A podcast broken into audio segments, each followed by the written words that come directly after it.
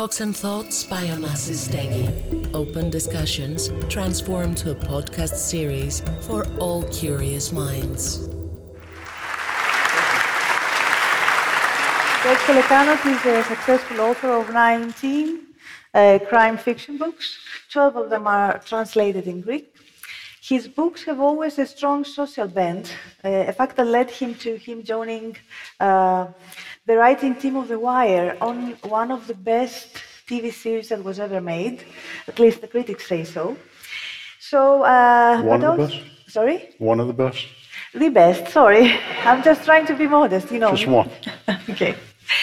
But which led to you joining the team of The Pacific, uh, we, where Tom Hanks and um, uh, Steven Spielberg were the producers, which led to you joining the team of Treme, mm-hmm. uh, which is about New Orleans after Katrina. So I think this all leads to you being very, very successful, as I said before, and you have uh, many millions of fans around the world. Two of them are uh, Barack Obama and Stephen King. So, uh, but I think from uh, what I've read about you, that first and foremostly you are, you know, that Greek kid with an afro that you used to have back in the seventies. It's a shame we couldn't show you the photo he has on his phone. Uh, but it is also a euphemism because, um, as one American journalist very successfully said, in your books, which are always about the underbelly of Washington, uh, one can see the side of the U S that you can only hear in hip-hop. So I think it it kind of fits you. So welcome, after this short introduction. Thank you. Well, thanks for coming, everybody. Appreciate it. It's nice to have all of my fans in Greece all in one room, you know? So how does it feel to be back? It feels really good. I, ha- I haven't uh, been in Greece for ten years. Yeah. And uh, the last time I came, I flew into a different airport. That's how long ago it was. and um, But it feels really good. Um, uh, you know, I got out today, and I, I took the tram down to Glyfada, and, and I was just sitting there and looking at the people, and it just felt really comfortable. You know, it yeah. reminds me of, you know, the house I grew up in. So yeah.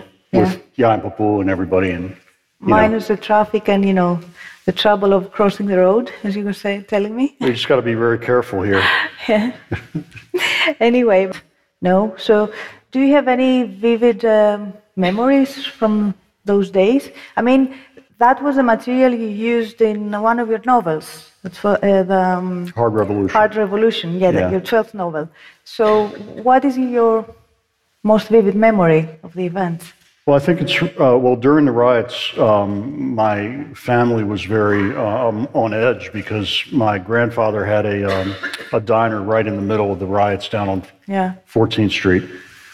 And um, and then my dad's diner was on the other side of town, which didn't get touched. But the real, uh, here's the thing is that on March thirty-first, nineteen sixty-eight, I came out of my church. I was eleven years old. And on Sunday, and I heard a voice. Mm-hmm. And I followed the voice across the street to the National Cathedral. My, my church is Saint Sophia on Massachusetts Avenue. The National Cathedral is, is literally across the street. So I walked through the gardens, and I saw hundreds of people standing behind the cathedral because there were so many people in the cathedral that they had overflowed out into the gardens, and they had speakers hanging up on the wall. And Martin Luther King, I heard his voice. He was speaking. This was the Sunday before he was killed.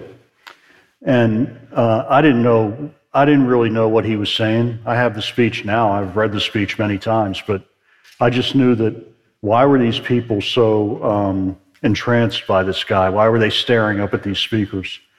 So anyway, four days later, he was assassinated in Memphis. And... Um, And then the riots happened. And that summer, uh, my mom and dad said to me, it's time for you to go to work. I was eleven. But they, back in those days, they would do that. They'd just say, you know, you're eleven years old now. Go up the street and catch the bus downtown, transfer to the F Street line, and go work for your father. So anyway, I would take the bus every day. This was two months after the riots, down Georgia Avenue, which is our D C's main street, Black D C's main street. And... Um, everywhere was burned down. All these things that I'd seen before, all the movie theaters and the stores and everything was all burned out. And the people on the bus, though, and there was all black Washingtonians and me, they were, they seemed like they were doing better. Even though their neighborhoods were destroyed, they were standing taller, they were acting much more proudly than they had before, less subservient. And then when I got to work, it was my father and I, Greeks, and my and his black crew on one side of the counter, yeah. serving white people wearing ties, because it was nineteen sixty-eight. And that counter was a very much, you know, like a symbol for me. It was the division, even though I didn't really understand it. But I, uh, to answer your question, it's a long-winded way of answering it, but that was the most influential event of my life, because I've been writing about it my whole career. That's true, but in order to write a book that, uh, uh, you know, you revisit the events, uh, Hard Revolution, you did some research as well. You had to speak with uh, rioters, witnesses, uh, police officers that were present. And it's something that you do generally. I mean, when you set to write a book, you do some thorough research. I mean, you've been in patrol, uh, you've been with uh, parole officers, in police patrols, you've worked with the Humane yeah. Society that deals with uh, um, abused animals and so on and so forth. So I was wondering, where does the journalistic work ends and the fiction begins? Well, you're just you're trying to uh, build a world, you know, by, by going out and doing this research. I'm just sort of getting the, the world in my head, mm-hmm. and then but I realize that I have to write a story with characters, mm-hmm. and that um, so armed with that research, I then I then shut myself in the house and I start writing basically, and mm-hmm. I don't I don't outline or anything like that. So I, I have all this. all these facts that I've, um, uh, you know, accumulated, mm-hmm. but I have to then fictionalize it. Yeah. Um, but that's where that's where the book really gets written, in the research phase, when I'm out there doing this stuff. And, um, you know, I'm always working. I mean, that's the thing, is I do a lot of things in the community. One of the things I do is I do reading programs in prison. Yeah, you do, yeah. And so I'm in prisons a lot, in juvenile detention halls and that sort of thing. But, you know, before anybody starts thinking that I'm like a good guy, I'm doing a good thing, I'm also working when I'm in there. I'm getting information from these from these guys and listening to them talk. Um, uh, I was in the D C jail a couple weeks ago talking to this guy who did an armed robbery. And um, he told me the whole, he gave me the whole story. The reason some of these guys want to talk to me is because my books are very popular in prisons. They're, they're, um, they are, they're like the number one Um, most rented, you know, taken out books out of the library of any author around. So they they like to talk to me. So this guy was telling me about this armed robbery he did, and it was pretty interesting.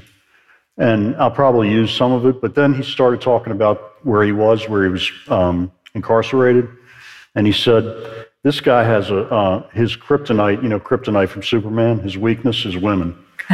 So he's got a... Um, He's got a girlfriend on the outside, but then he was making his phone calls. You're allowed to make phone calls in the prison, and you should know that the that the uh, feds, the F B I, they they monitor all those calls. They record them. And so anyway, he was having phone sex with another woman on on the prison phone, and uh, and the F B I came to him, went to his girlfriend, and he said, and they played the recording for her. They were trying to get her to flip on this guy, you know, because he was up for trial on this armed robbery, and he was, they were trying to get her to say that he actually did it, you know? And then he told me that, that's one good thing. Here's another good detail, is um, he told me exactly where in the prison you can have sex with the female guards. There's only two places in the D C jail where you can do that, because it's the only two places where there aren't cameras. And um, anyway, that's the kind of stuff I get when I when I go out. Quite useful, I guess, but uh, for your books. Uh, so how excessively do you draw your material from actual events? Do you, how, how, I mean, have you actually used uh, real events? Yeah. Um, the, a lot of a lot of the books are based on real crimes or real murders that I, I fictionalized. Uh, I guess the most well-known was, was the book The Night Gardener. Yeah. And that was based on a, um, the eight girls were killed in the seventies on the on the black side of town, on uh, Anacostia and Ward seven and Ward eight. And they never found the guy who did it. They were all teenage girls. They were, they were anywhere from twelve to eighteen years old, but they all looked like they were around fourteen. So they were the same type. Yeah. And he had um, he dumped the bodies on the freeway, and they, they he got called the Freeway Phantom. And um, he had undressed them and redressed them in new clothes before he dumped them, so that it was very hard to get any evidence on the guy. All the D N A evidence was mm-hmm. um, destroyed, really. Yeah. And they never got him. And the, the what I wanted to write about was that um, nobody ever talks about these murders in Washington because it was these poor black girls on the other side of town. They never they never talk about it. The the the woman that was killed, that was um, what was her name? Chandra Levy. Everybody knows that name, right? In Washington, but these girls never get um, talked about. So, and I found out that there was a black cop that was um, a detective that was in charge of the case, and a lot of people in the community were saying that they weren't, the police weren't really trying to find the killer because it was just a bunch of black girls that got killed. And this guy was a, a cop who had become a detective. He had the highest closure rate of any uh, detective on the force, and he was a great police officer. But he could never, he could never find this guy, and it drove him crazy. And he actually ended up leaving the force under a cloud for um, passing bad checks. But he was straight before that. So the book was really about, it wasn't about a serial killer. It was about what an unsolved murder like that does to the police who mm-hmm. try to find somebody and never, never can find them. But uh, the fact that your fiction is related with uh, crimes in Washington, I was reading that um, criminality has dropped uh, significantly. Uh, I mean, um, uh, to the to the lowest level in over twenty years. Is that so? I mean, uh, do you find it difficult to find your inspiration? um, well, the books have changed. Mm-hmm. You know, they're not as dark or um, grim as they were when I when. in the time that you're talking about, and I was writing those books, we had five hundred murders a year in a, in a city of four hundred thousand people. It's a pretty small city, really. And now we have less than one hundred a year. Yeah. So the books you'll see are a lot different. I'm not going to do something that's unrealistic because mm-hmm. um, I'm tr- really trying to leave a record of the town and what's going on at the time. Yeah, yeah. So that's why you introduced Spiro Lucas, which is a new uh, Greek-American hero of yours after yeah. uh, Nick Stefanos and Dimitri Karas and Alex Papas, uh, who is a vet- veteran of uh, the war in Iraq. So you deal with all his problems because this is re- the reality, I guess, of the American city right now instead of the crime that you described. Yeah, where I live, I see veterans all the time because um, the Walter Reed Army Medical Hospital is right near my house. Mm-hmm. So I see a lot of disabled veterans. And, and then I got interested in that. And um, I, ha- I had a friend that got me access into the hospital. And yeah. I would I had free reign, so I'd go in there and I'd talk to people, uh, soldiers, Marines, doctors, mm-hmm. uh, psychiatrists, anybody I could talk to. And I started getting ideas about... Mm-hmm. you know, writing a crime novel that talks about what's happened to the people that have come back, you know, and um, it was actually organic because I talked to a uh, a defense attorney I know who does murder crimes, and he said that he only hires veterans to be his street investigators because they're the best for the job, they're mo- the most suited for the job, mm-hmm. and also they like to they like to have a mission every day, just like they did when they were in the military. Mm-hmm. So it made sense to write these books. Mm-hmm. So this journalistic aspect of your work, the social bent that I mentioned before, is what led to your collaboration with the team of The Wire. I mean, its creators, uh, David Simon, he used to be a reporter, if I'm not mistaken. Yeah, he's a crime reporter. Yeah, and Ed Burns used to be... Um, uh, he was a cop for twenty-five years. Yeah. And a, and a uh, school teacher in Baltimore. And a school teacher. But anyway, that's what got you into writing for T V uh, scripts. Did you find it difficult to navigate the two formats? I mean, writing books and writing uh, scripts, it's quite dif- different, isn't it? Yeah, well, you have to collaborate with people. You know? yeah. It's... It's a little difficult, and the writers' room is a is a uh, pressure cooker. Mm-hmm. It's a lot of a lot of egos in there. Yeah, and um, and then you get rewritten too, which is a shock for a novelist, somebody re- rewriting your stuff. Yeah. So I I was deter- and I saw other guys, other novelists who tried it, and they just quit because they were like, well, nobody's going to rewrite me. You know, I'm a, I'm a novelist. I write my own stuff. But I, I took it as a uh, sort of a challenge. Like the first script I did for The Wire, mm-hmm.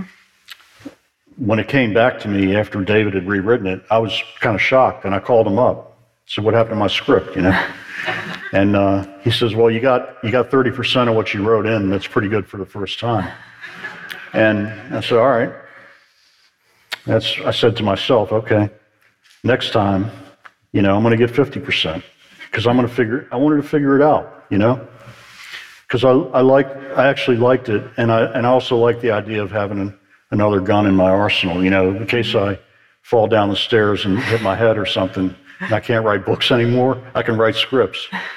And um, so anyway, by the third season, and uh, by the episode Middle Ground, which we're going to see but a clip from. We should talk a bit about The Wire, because I don't think that everyone is familiar with the concept of the show, which is quite interesting. Uh, I mean, that it deals... Would you like to describe it? Because...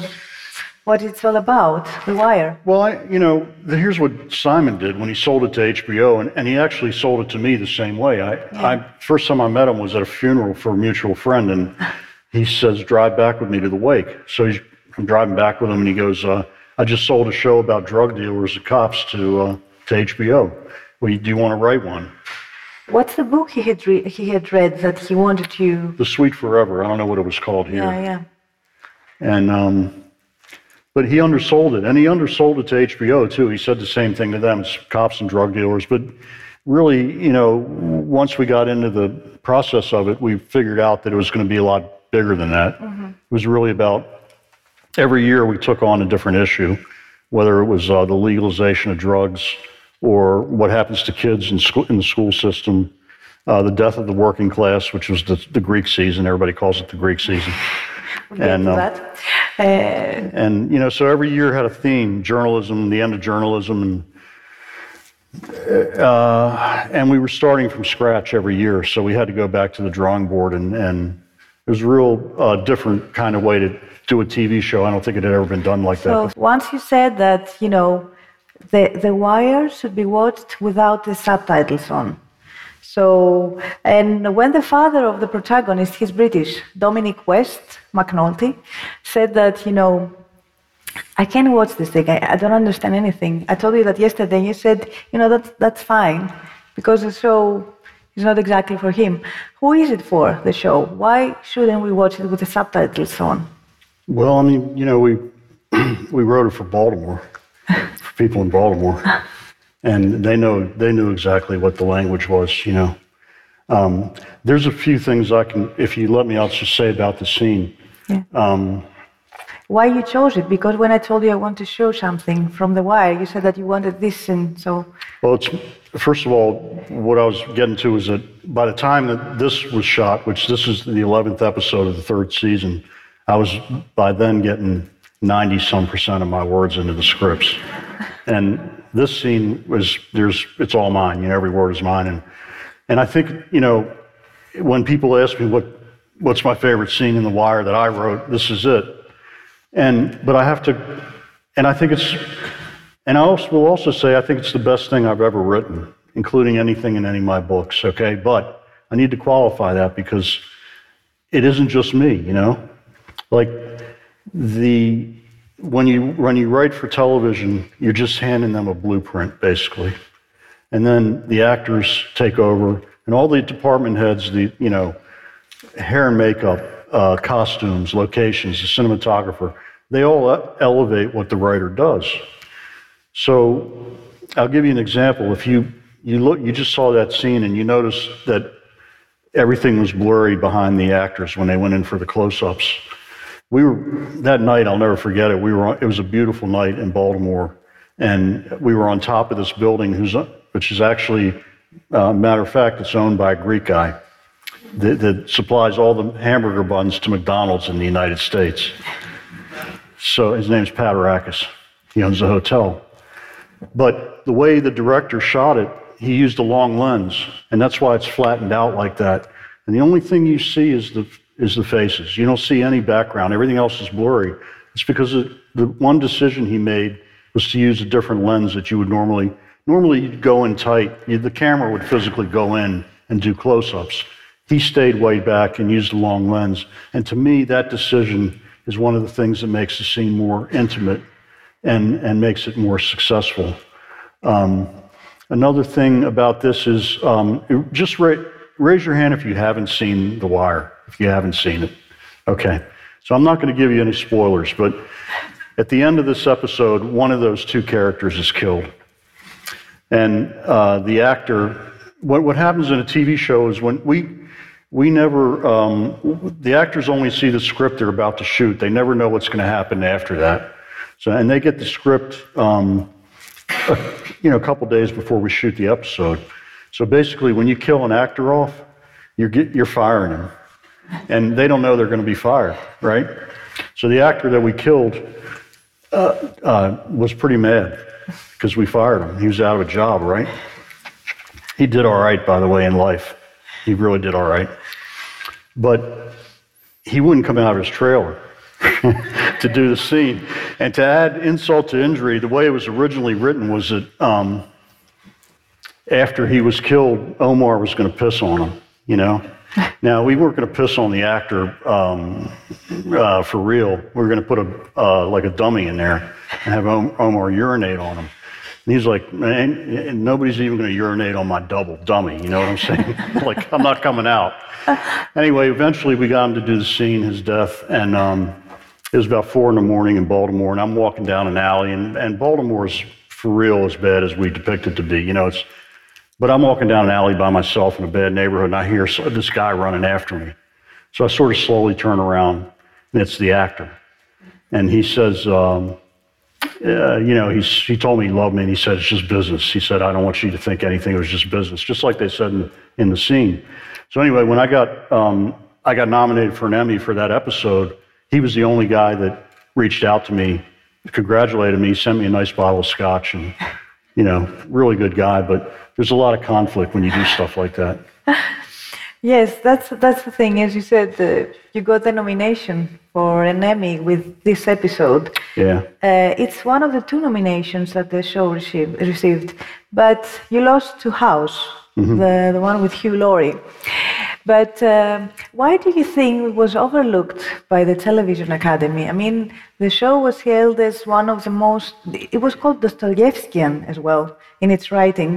Also, it was praised for uh, its structure, its novelistic structure, and the depth of its plotting, that it was, uh, you know, very rare for a crime T V show. Why do you think that happened? Well, you know, part of it is, is that we were um, away from the industry. We were sort of this small group of people making a show in Baltimore, which is on the other side of the country from Los Angeles. We never, none of us have ever worked um, west of the Mississippi River. Yeah. And so we've never worked with the crews out there or anything like that. It's a real, it's a clique, you know. And those are the people that vote for you. And when I was in the audience at the Emmys, and they said my name and the show's name, they, you know, they're going through the list. I'm telling you, like, the, there was hardly any clapping at all. They didn't even know who we were or what the show was about, you know? Yeah. But I can't, I do have to say that I don't, I don't understand why none of these brilliant actors were nominated. And I think you look at it year after year, very few black actors get nominated for these awards. Yeah. And we had some incredible talent on the show. And that's, to me, that's criminal. I'm more upset about that than I am the fact that the show itself didn't get any awards. I mean, they should have been, they should have been recognized, you know? Yeah, that's true. I mean, not just the actors, the writing, direction, everything. But anyway, the second time you lost to Mad Men, uh, which, okay. I take it from your reaction that you don't like it very much. Uh, we, I mean, that's not the only time we've lost. We, I was produced a show called Treme. We've we lost twice for that too. Yeah. So we keep going to the award show, but it's a nice date. You know, it's a nice weekend for my wife and I. They, H B O sends us out first class. We go to nice, you know, parties, hotels. Seriously, um, you know, you see movie stars. I mean, I'm not going to complain, man. It's good. But was there any specific reason you were always writing the penultimate episode of each season? Because you wrote uh, seven episodes in total, but always the Penultimate. Penultimate, yeah. Yeah. Well, the first season that I worked for The Wire, I wrote, David gave me that episode, which is the one where um, they, they're, this boy Wallace is killed by his friends. It's sort of a famous scene. And David liked what I did. And um, so when he asked me to come for season two with the Greeks, and he said, you know, I need you to come work on the show full time because we've got a bunch of Greeks and we're going to have Greek dialogue and this and that.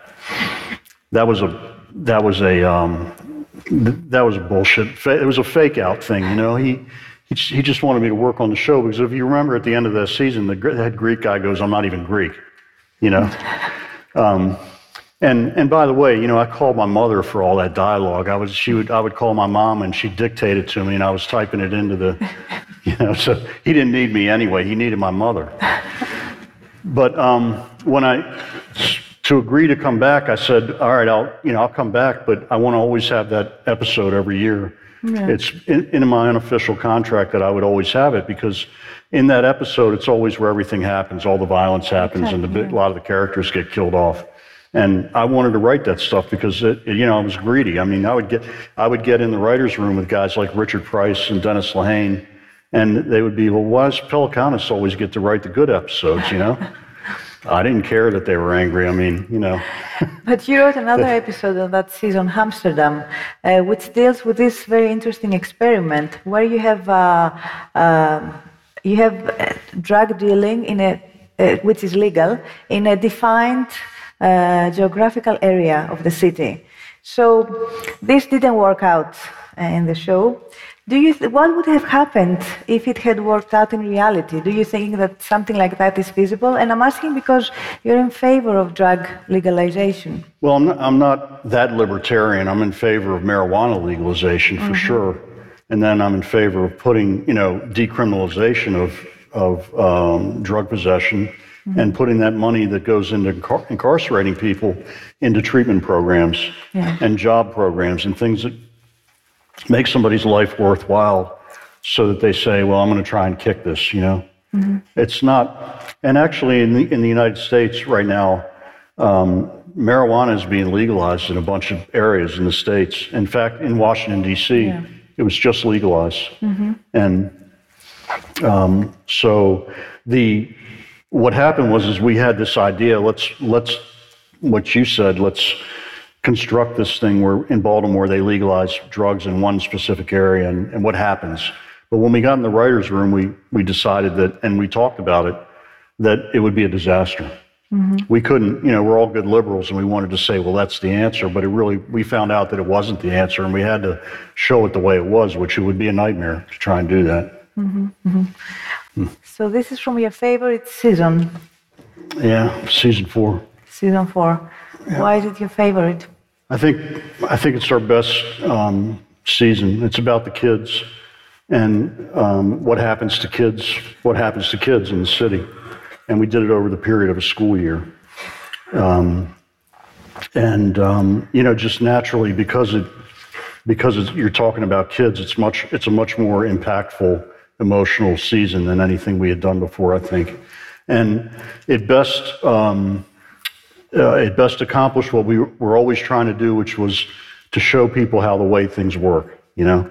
Because you will always hear people say, well, why can't those kids just work hard if they want to get out of the ghetto and stuff like that? You know, some of them can, but most of them can't because they have many, many things pushing against them from birth, many different factors, you know? And that's what we did. We showed in that season what happens, um, what happens to kids. And and by the way, that, that scene, the you know, the only thing we did on that exterior was we dumped some trash out there in the street. We didn't dress it any differently than that. Talking about set decoration, that that's the way Baltimore looks. And um, and I still go back to Baltimore ten years later. Same plywood is in the windows. Yeah. Same same ghetto streets, empty row houses. And the guy that was the mayor at the time who tried to throw us out of Baltimore for making this show, he's now running for president. Walter O'Malley. Remember that name. Because he didn't do anything for those people, man.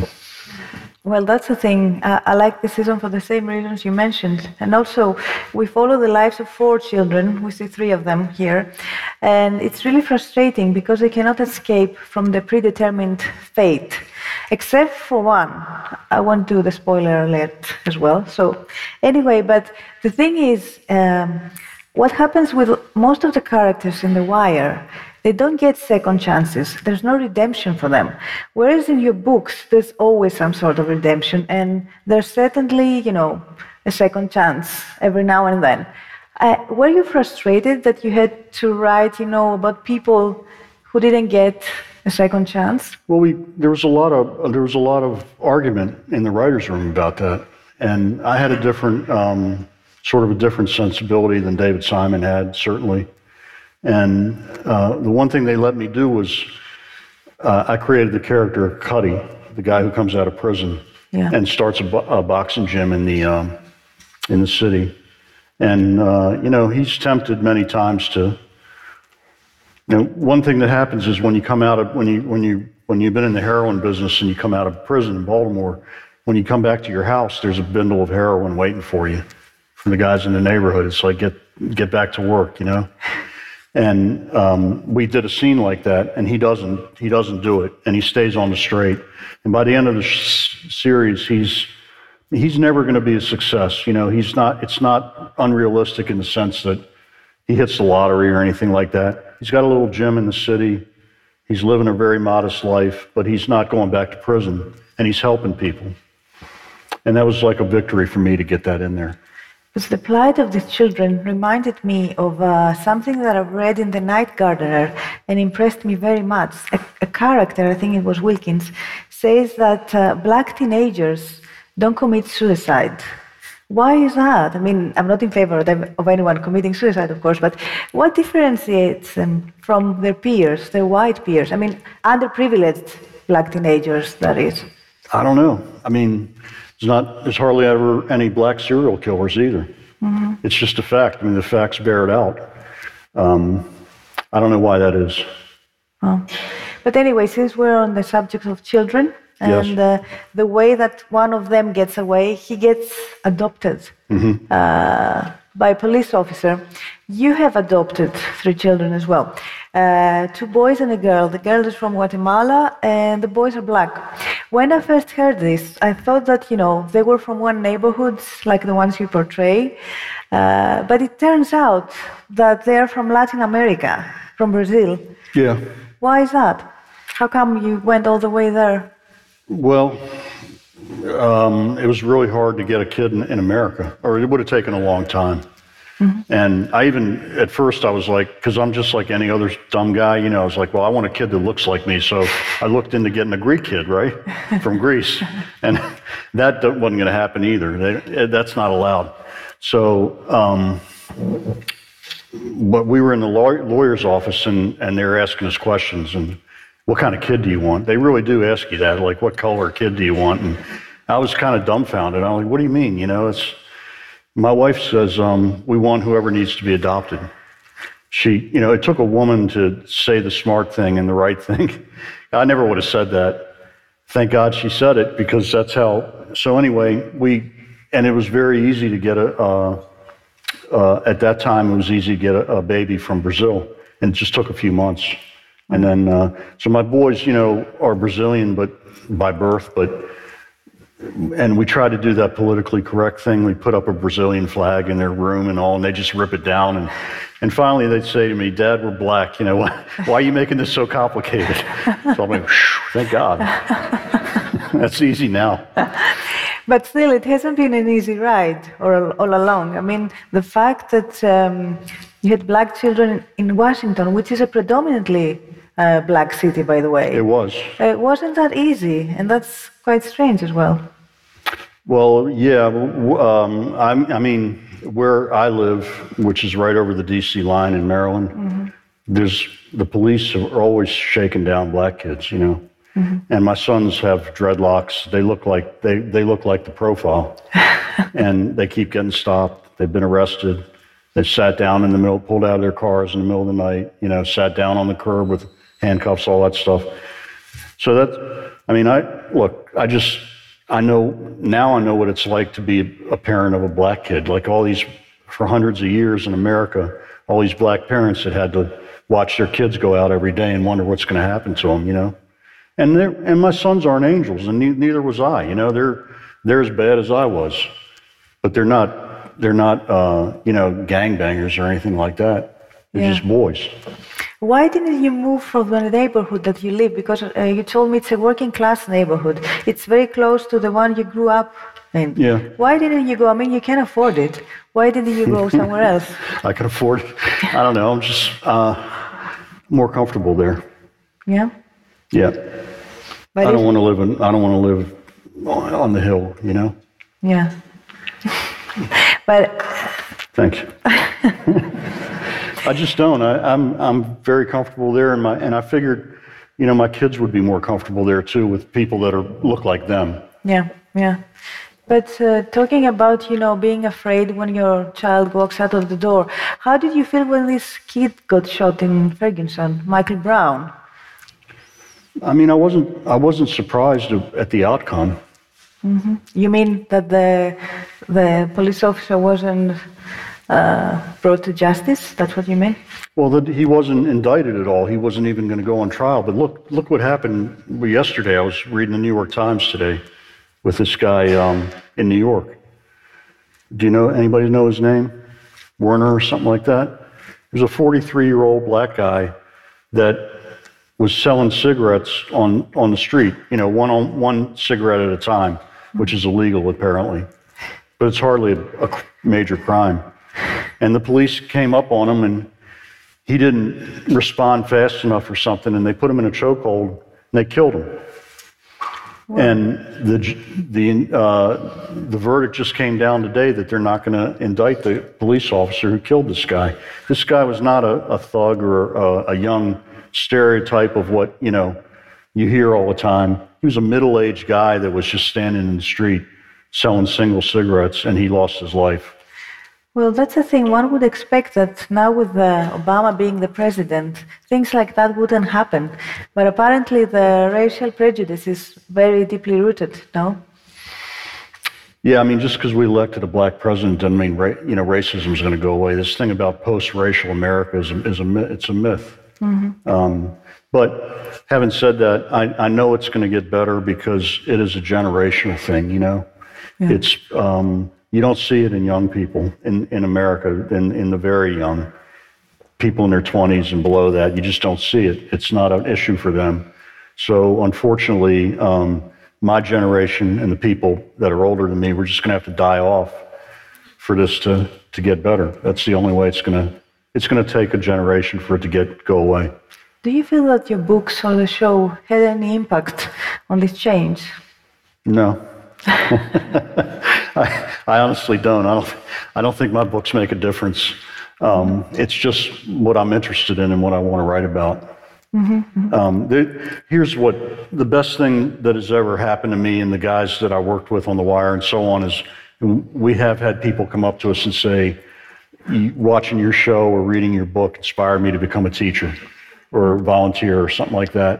Mm-hmm. That's like if, if you can make one person. Motivate one person to do something like that, then it's that's really the change you're going to get. Mm-hmm. But also, uh, you, you're always very optimistic about uh, the future of America, and also about uh, you know the way Obama. I, I mean, Obama tries to run the country because many people are always very disappointed at him. And I was thinking, I mean, after having seen the show again and reading your books. Uh, You know, it's so deeply rooted, as you said, the racial prejudice, but also, you know, corruption. How can he come through this? I mean, it's everywhere. How can Obama come through it? Yes. He's gonna, he's gonna be fine. I mean, he.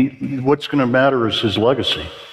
And um, you know, since he's been president, we've got insurance for anybody that wants it, health insurance. Mm-hmm. Uh, gay marriage is legal in most of the country.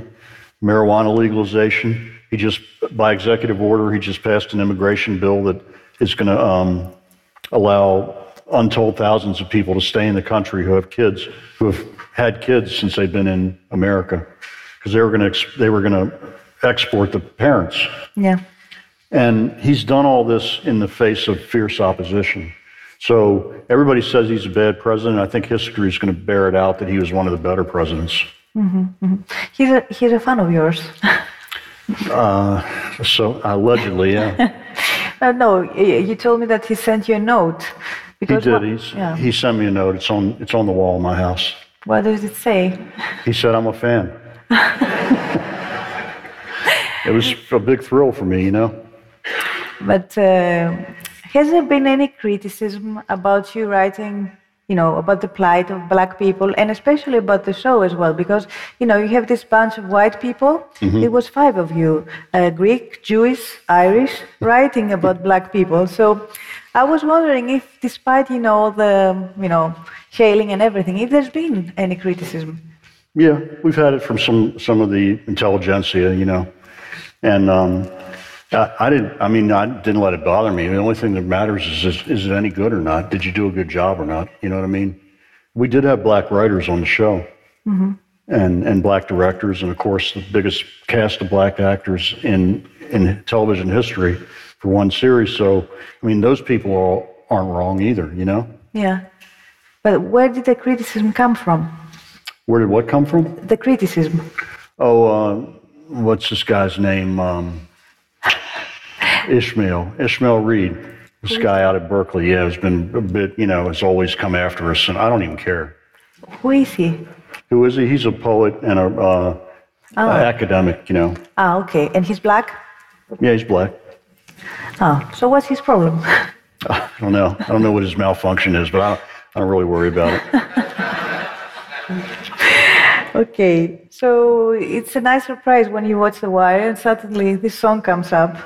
So, you know, why did you choose a specific song? I'm starting with the most obvious question.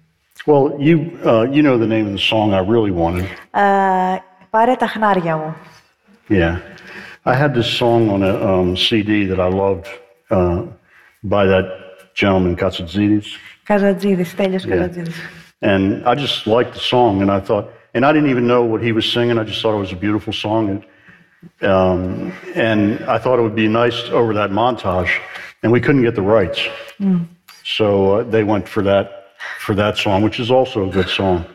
I think that guy's great, man, that singer. I don't, is anybody else a fan? I that, think he's really soulful, you know, yeah. in, in the way that you can say about, you know, Curtis Mayfield or Otis Redding or anybody, you know? But, well, then I thought, though, that, you know, you grew up listening to the song, that your father might be listening to it, or, I don't know, in family gatherings, uh, in the weekends with uh, other Greek relatives, you know, you'd have this... No. No. Okay. No, my, my dad listened to Sinatra. Okay. And he played no Greek music in the house. That was me. Yeah. You know, typical second-generation guy trying to get his roots. So the first-generation guy, you know, my dad already knew who, how Greek he was. He didn't have to find out from the stereo system, you know what I mean? Well, your father, you you always talk very fondly about your father and his yeah. diner and how you worked with him uh, as a delivery boy when you were eleven years old. And then uh, you had to leave your studies for a while. It's pretty much everything you describe in The Turnout, another of your books, uh, in order to help uh, the family when your father got sick. So uh, you were, and I would think again that you grew up with many Greek people, but you were always surrounded by black people. What you mentioned earlier, the the diner and, you know, the yeah, counter. Sports. I mean, everything. It was it's a it was a black city then. It was eighty percent black, so you couldn't, if you were, unless you were somebody who was sheltered. Yeah. You couldn't help but absorb it. You know, everything, the music, the culture, everything. But how did it feel to be a minority within the minority? I never, I mean, I thought it was fun. Mm-hmm. I, I never had a problem. You always, I mean, you know, there was always fights and stuff like that, but that's part of growing up, being a boy. And, I mean, you learn something when you get your ass kicked too, you know? It, it's all, it's all part of it. And I never had any bad feelings about anybody.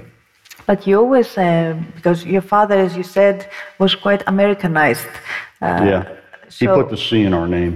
Yeah. He took the K out of our name. Well, it didn't make that big of a difference, did it? He thought the signature was looked better without the, the K, just flowed better with the C in it. Yeah. Okay. Still sounds very Greek. But anyway, uh, you're very fond of him, and you always say in all of your interviews that you are one hundred percent Greek. What does it mean for you, being one hundred percent Greek? What does it entail? Uh, well, I, I am, I mean, blood-wise, I am one hundred percent Greek, so, um, but, uh, and, and also American. It's, what it means to me is I'm lucky, you know, because I have, um, I have both. And I had always a bonus. I felt like, I felt like other kids that I knew that weren't, you know, from a background like mine, were missing out. Mm-hmm. You know, uh, especially, you know, we call them white, you know, we call them ospiti, even though I'm white too, but we called them ospiti, you know, like the WASPs, white Anglo-Saxon Protestants. I always felt like th- those people, their life isn't that interesting. It's not as interesting as mine, you know, mm-hmm. because I go home and we're speaking a different language and the food is better and, you know, the women are prettier and everything, everything's better. It felt like that to me, you know what I mean? That's from the inside. I realized that Uh, people would look at us maybe differently too. That you know we were uh, you know we were Xeni to them, to Americans.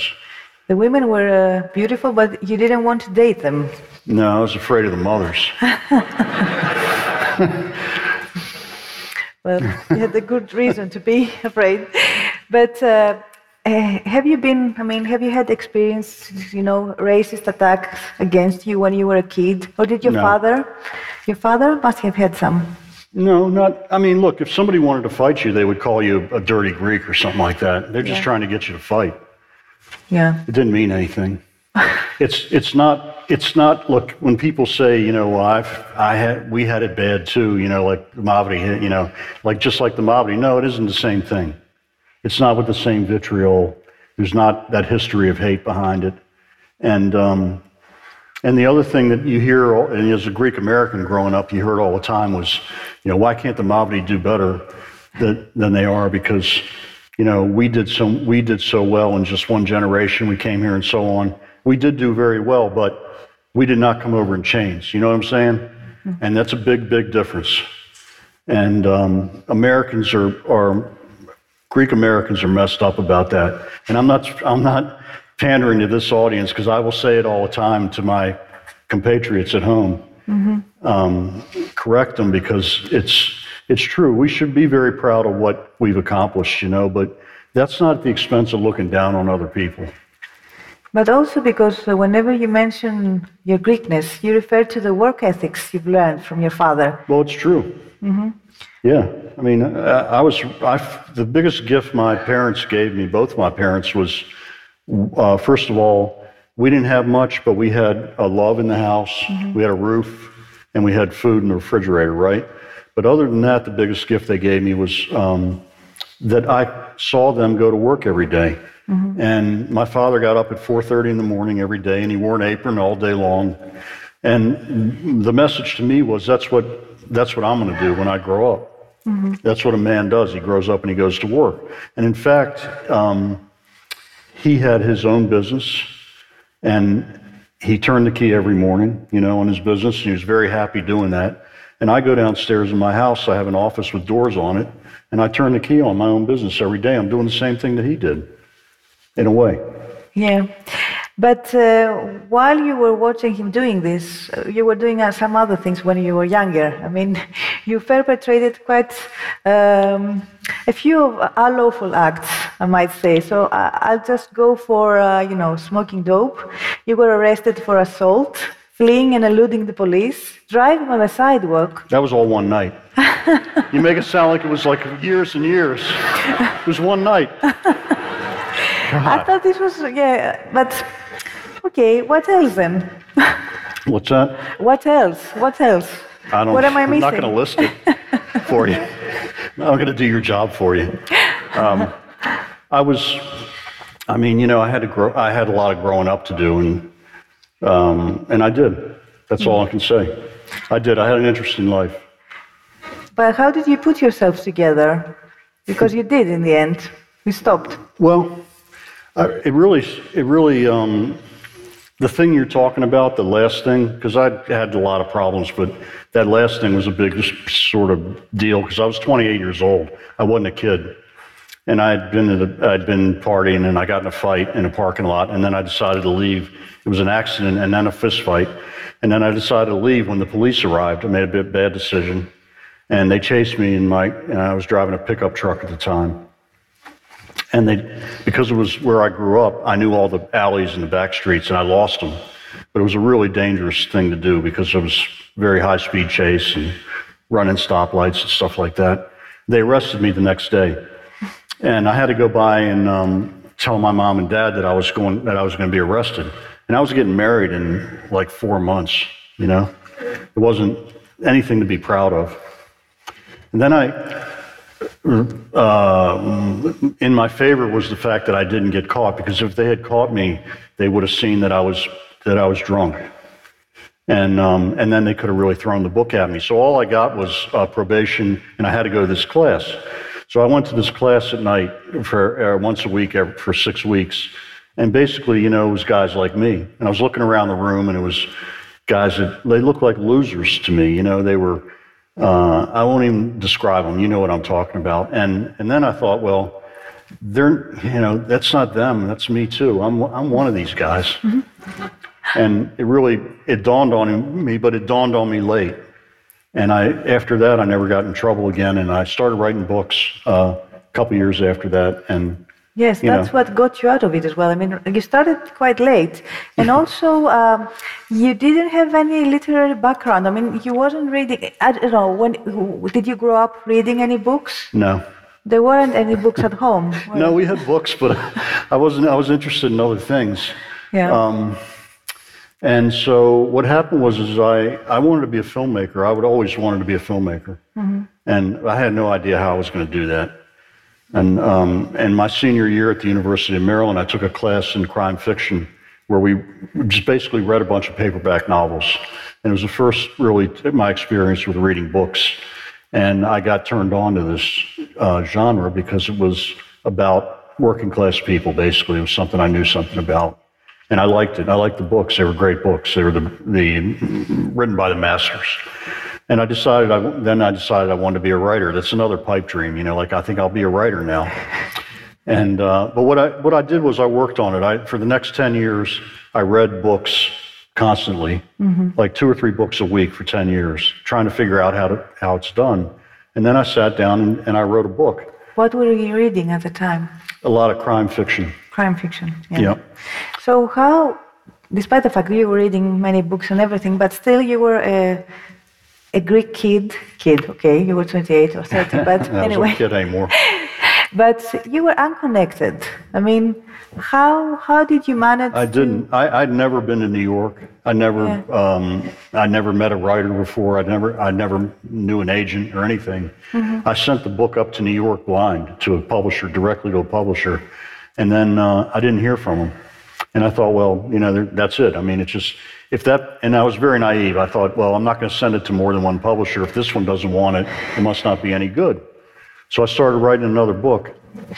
And a year later, that publisher called me up, and they said they just picked it up off the slush pile, off the floor, and they wanted to buy it.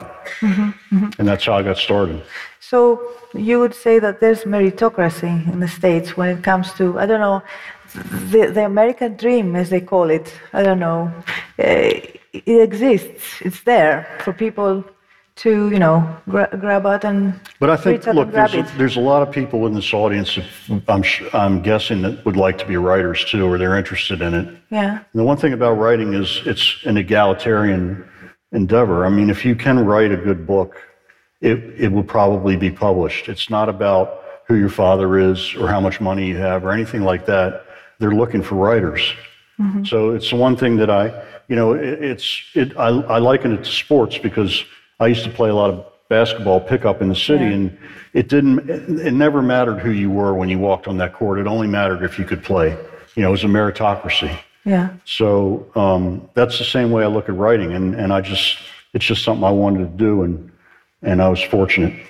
So do you miss any of the professions you did before ge- getting into writing? I mean, you oh. were, uh, bef- okay, delivery boy when you were when you were very young. You were a shoe salesman, retail manager in an electronic store, barman, to mention a few. Do you miss any of this? Only one. Which one? Lady shoe salesman. Ah. Why? Why?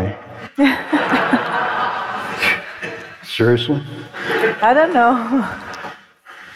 Okay. It was a very satisfying job for me.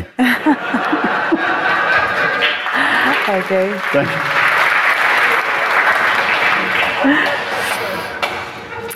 So, um, right. But, um, uh, I don't know. Let's take some questions. No, I have many questions, because, but you're quite eloquent, I must say. No, I, I will stay to the subject. I will stay with your father. I like him very much. He fought in the World War Two, right? Yeah. And that's the reason you decided to do the Pacific to begin with, the right. T V series about, you know, the war at the Pacific. Mm-hmm. Yeah, I, I mean, that's really the only job I've had uh, in the movie business or T V business that I actually went. Mm-hmm. I called them up and... Tom Hanks' company, and I said, I'd yeah. like to write for you guys, you know. And they gave me a um, script, and they, I asked for the script where the, the soldiers are on, the Marines are on leave in uh, Melbourne, because mm-hmm. I wanted to write about um, the guy falling in love with a Greek girl and his relationship with the family, how he sort of gets taken in by this family over there. Yeah. So it was good. It was. But um, while we were having the correspondence, you know, when you would come and out and everything, you were working on something else with H B O, right? In New York? Right now? Yeah, and a while ago as well. Something new. Yeah, David uh, Simon and I have a, we've sold a pilot to H B O uh, based on a um, the life of a guy who came to us, uh, who used to own a, um, a bar in Times Square in the seventies. Mm-hmm. And he was involved with the mob and prostitution and pornography and all these things that were, um, you know, our kind of our kind of meat. So um, we're going to shoot the pilot in the spring and hope to get a series out of it. But you were telling me that there's something else you prepare? Uh, something in addition to that? Uh, yeah. Yeah, something. I just sold uh, the Derek Strange character to H B O. I'm going to oh, write yeah? the uh, Hard Revolution for one season one. Ah, wow. So... Do you know any of the actors when the filming starts, everything? I'm prob- I do have some actors in mind. I'm probably going to go back to my friends at The Wire. Ah, really? I, I made a lot of really good relationships with those people, and mm-hmm. um, they're good actors, so... Yeah, I agree. But um, I want to talk also about something that um, uh, you, you mentioned uh, at the Turnout, a book that you written some time ago. You know, it's about a guy... who I think it was inspired by an event that happened in your life. When you were seventeen, you accidentally shot a guy hmm. uh, with your father's gun that you found in the yeah. house. How did that happen? She's bringing all, all the skeletons out of the closet tonight. I thought you were going to leave that one alone. No, and the reason I'm not is because still, despite the fact that this happened, it was quite tragical and everything, and you will tell us about it, you still... Uh, are not against, uh, you know, gun ownership. You're in favor of, of gun control, but still. I think I think um, people, responsible people, should be able to own guns. Why? Uh, well, because uh, for for hunting, for recreation, for whatever they want, as long as they are licensed and are trained. You know, the same with the same restrictions that you have for driving a car.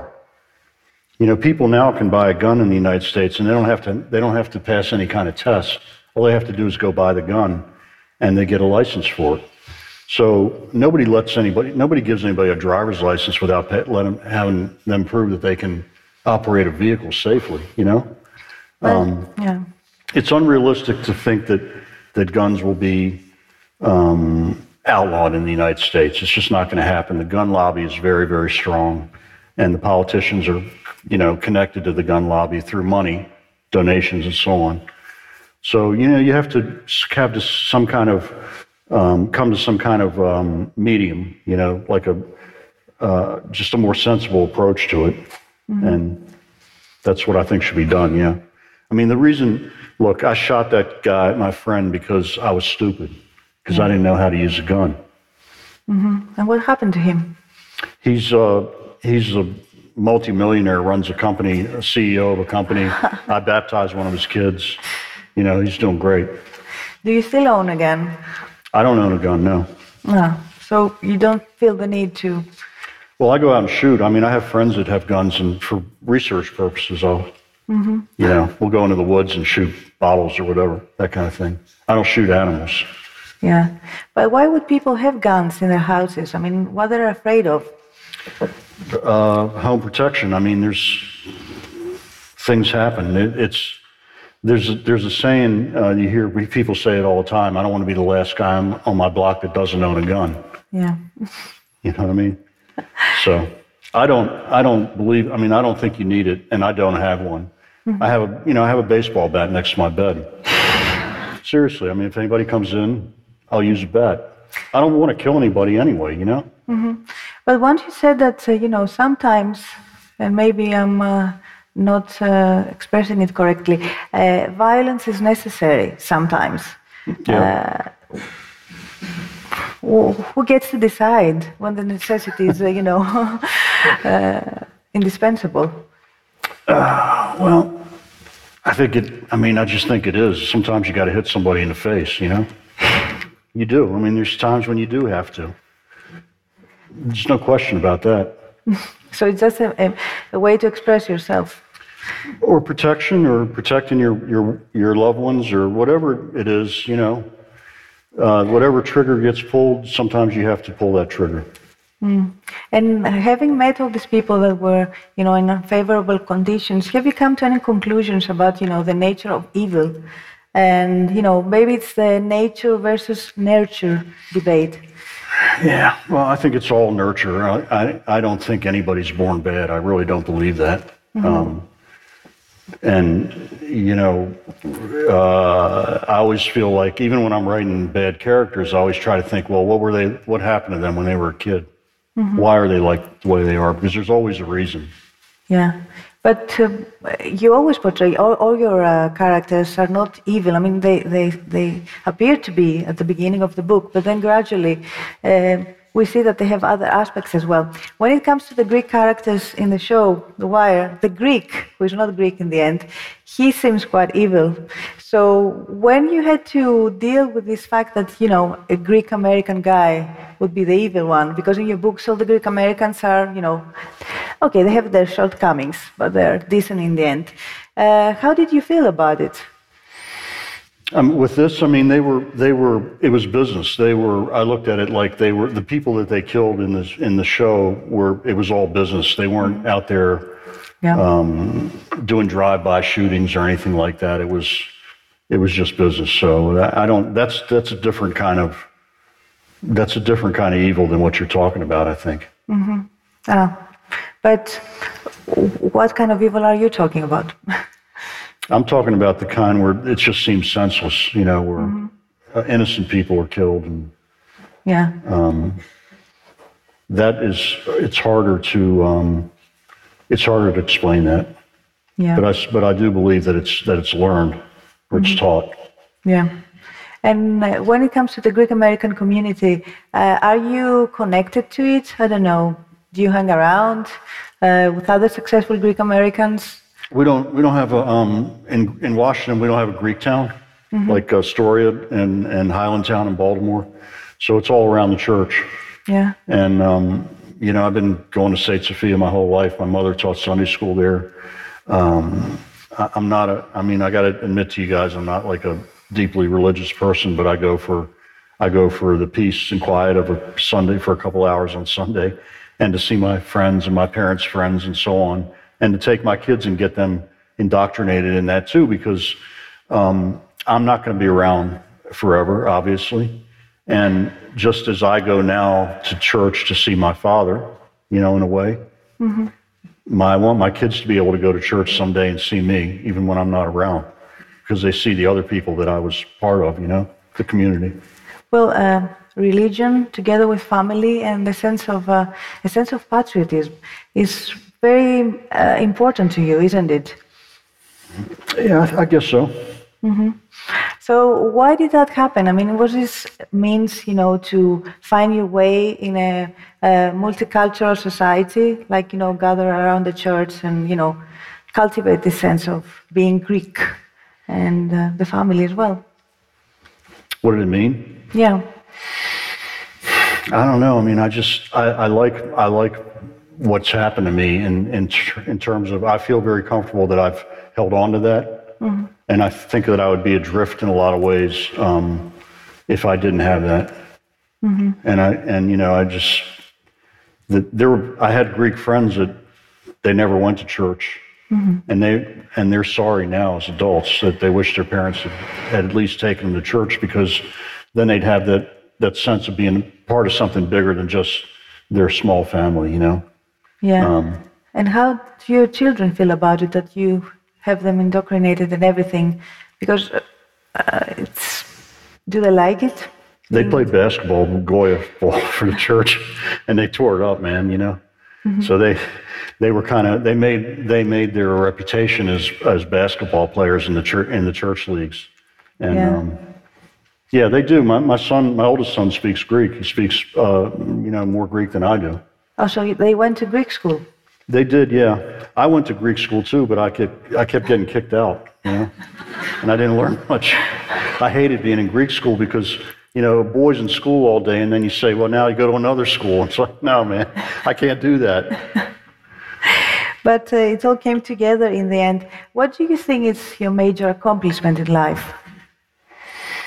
Uh, I, I hope it's I hope it's my family. The the the uh, the book hasn't been written yet on that. You don't know until the finish line. You know what I mean? But that's what I hope for. And mm-hmm. you know that old Sam Peckinpah thing from uh, Ride to High Country. I just yeah. want to enter my house justified. Mm-hmm. That's what's going to be on my tombstone, right? I don't know. Well, I, I hope, hope you, so. You'll be around for quite a while and write more books. Are you writing something right now? I have a book coming out in January. What is, is it with Spiro Lucas again? Uh, well, it's a backstory of him. It's a bunch of stories, short stories, and a uh, novella, a brand new novella. It's called The Martini Shot. Mm-hmm. So why did you feel the need to bring back a Greek-American character? It's, it's been a while. This is uh, The Double, which came out recently in Greece. It's with Spiro Lucas, but it's been a while that you haven't used any Greek-American characters. I don't know. I'm, the, I'm like the only guy doing it, really. The guy uh, Eugenides, you know, he's wrote that great book and set in Detroit. Yes, which is yes. an excellent book about Greek Americans. Uh, I mean, he's probably been here. Yeah, yeah. Um, but there's not a lot of us. There really isn't. So, do you intend to bring the plot in Greece as well, or remain or Asia no. or something? Why? I don't have that kind of imagination. I, I have to, I have to. Part of the reason all my books are set in D C is because I have to go down to the neighborhoods and kind of breathe the air and feel the dirt between my fingers and all that stuff. I cannot, um, you, you know, you'll never see me writing a science fiction book, for example. Mm-hmm. I don't have that kind of head. Have you ever thought of that? I don't know, to go to Vordonia, Vordonia or Vordonia? Vordonia. I've been to Vordonia, yeah. Yeah, so, uh, I don't know, uh, when was the last time you went there? That was nineteen eighty-one. I wow, was with my dad and my mom, yeah. So, I don't know, maybe hang around and get some inspiration from uh, the Greek environment. Because uh, if, uh, you know, if this show, uh, you know, if you get the job, let's say, with H B O, you will go to New York for three months or six months. So, yeah, you have to move. There. You'll be away from home. Why not come to Greece? I'll be working too. I'll go to Astoria. How's that? Okay. So, well, thank you very much. Thanks, thanks, y'all. Appreciate it. Thanks for coming out.